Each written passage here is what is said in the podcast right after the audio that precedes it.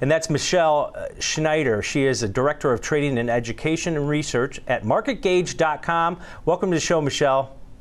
Thank you, Tom. All right, so we've got rising inflation, food prices, fuel, home prices hitting records, uh, but uh, we're not seeing yields, uh, you know, they're lagging, right? We're not seeing any movement out of yields.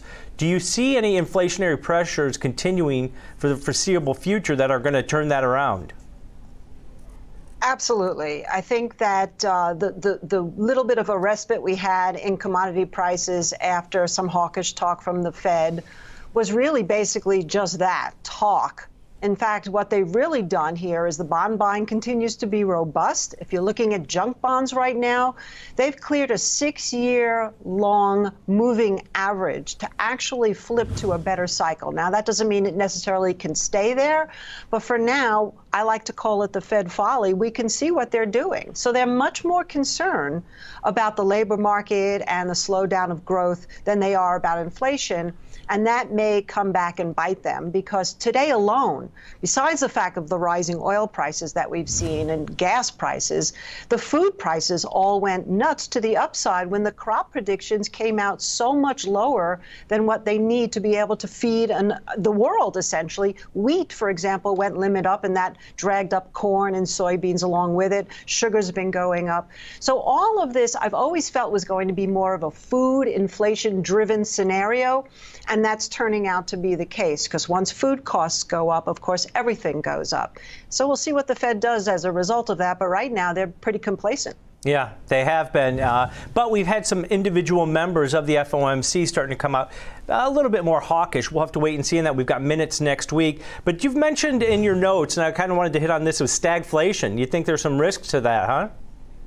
I do. We're, we're in a situation right now, and I was listening to Eddie Gabor, who I admire greatly, and everything he said I completely agree with. So, just to repeat the highlights for me, is that even though we're seeing an accelerated growth right now as we're going back to work, and then the kids will be going back to school, and retail uh, has been high, and consumer sentiment is high, and there's the infrastructure package on the table, we do wonder where the sustained growth will come from, and we do also see the fact that these increasing prices, particularly, let's say, in the airline industry, which should be doing well, is actually floundering because of this gas prices. So, unless we see some real growth start to generate, I don't think it's going to stop inflation. So, that's where the stagflation comes in. And it's a very, very difficult situation for Fed policy because, on the one level, they raise rates, of course they stunt the growth. And if they don't, then they really fuel the inflation. So it's going to be very interesting as we're heading into the end of 2021, 2022. Yeah, I think that could be the scariest situation here for markets moving forward into the end of the year. But we've seen Bitcoin uh, kind of kind of transfer over here to Bitcoin. It's beginning to consolidate near its 200-day moving average. Where do you think it's going to go from here? Well, after it dumped below 30,000 on the heels of all the bad news with the mining from China being banned and, uh, of course, Elon Musk headlines being concerned about the environment, et cetera, it had an incredibly impressive turnaround. And by Sunday night, the whole crypto space increased in market cap to 20% higher. Now, of course, today we're seeing a little bit of a downturn, so it's really more of a 15% increase.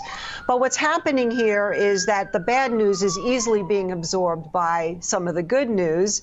And of course, the whole blockchain technology is one that continues to grow. Saylor continues to buy.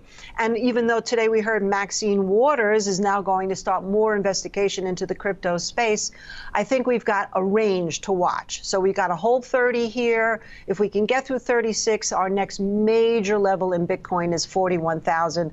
We break through there, we could see a really good, decent summer rally, especially if people start thinking at a hedge of inflation again, which it was doing for a while and then sort of came off when the expectations for inflation dropped after hawkish talk. Yeah, and uh, we definitely uh, have more regulation coming down the pipeline as far as Bitcoin goes, that's for sure. Uh, but I wanted to get to some of your individual stock picks. The one that kind of stuck out to me uh, because uh, commodity prices have been under pressure after a, a, really rapid rise at the early stages of this year. But you've got SLV, the silver ETF in there. You think it's going to hold this 24 level? I do. I think that the correction that it just had is over. People tried to really push it down. Even yesterday, it broke down under 24 and reached 23.75 and then popped up at the end of the day with some follow through today. What's so interesting about the metals, if, if I may, is that if you go back in time in 1980, let's just take a look at gold. Gold to the Dow was roughly a one to one in terms of price. And now here we are. Even though the gold price has doubled since then from 850 to 1750, the ratio of the Dow to gold is 20 to 1 thereabouts.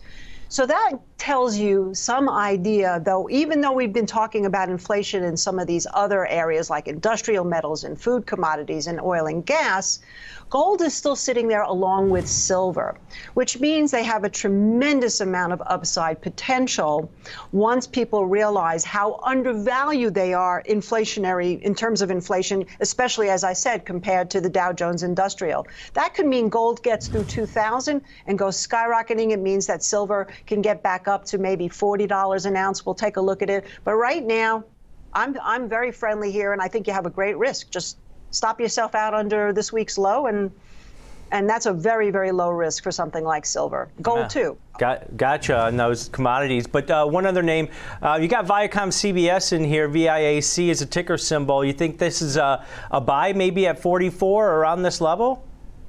Well, we're already in it. So, yes, I do believe that it has upside potential after it got killed um, from its big peak at $100. It's been basing out. It's cleared some major moving averages.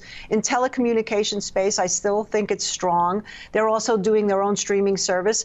And CBS, just looking, I, I don't necessarily ever watch anything on network television in terms of TV shows, but I have seen the lineup for CBS for the fall, and it looks pretty good. So, yeah, we like the stock here if it holds 44. If it can get through 46 to 47, I see no reason why I can't get up close closer to 60. Yeah.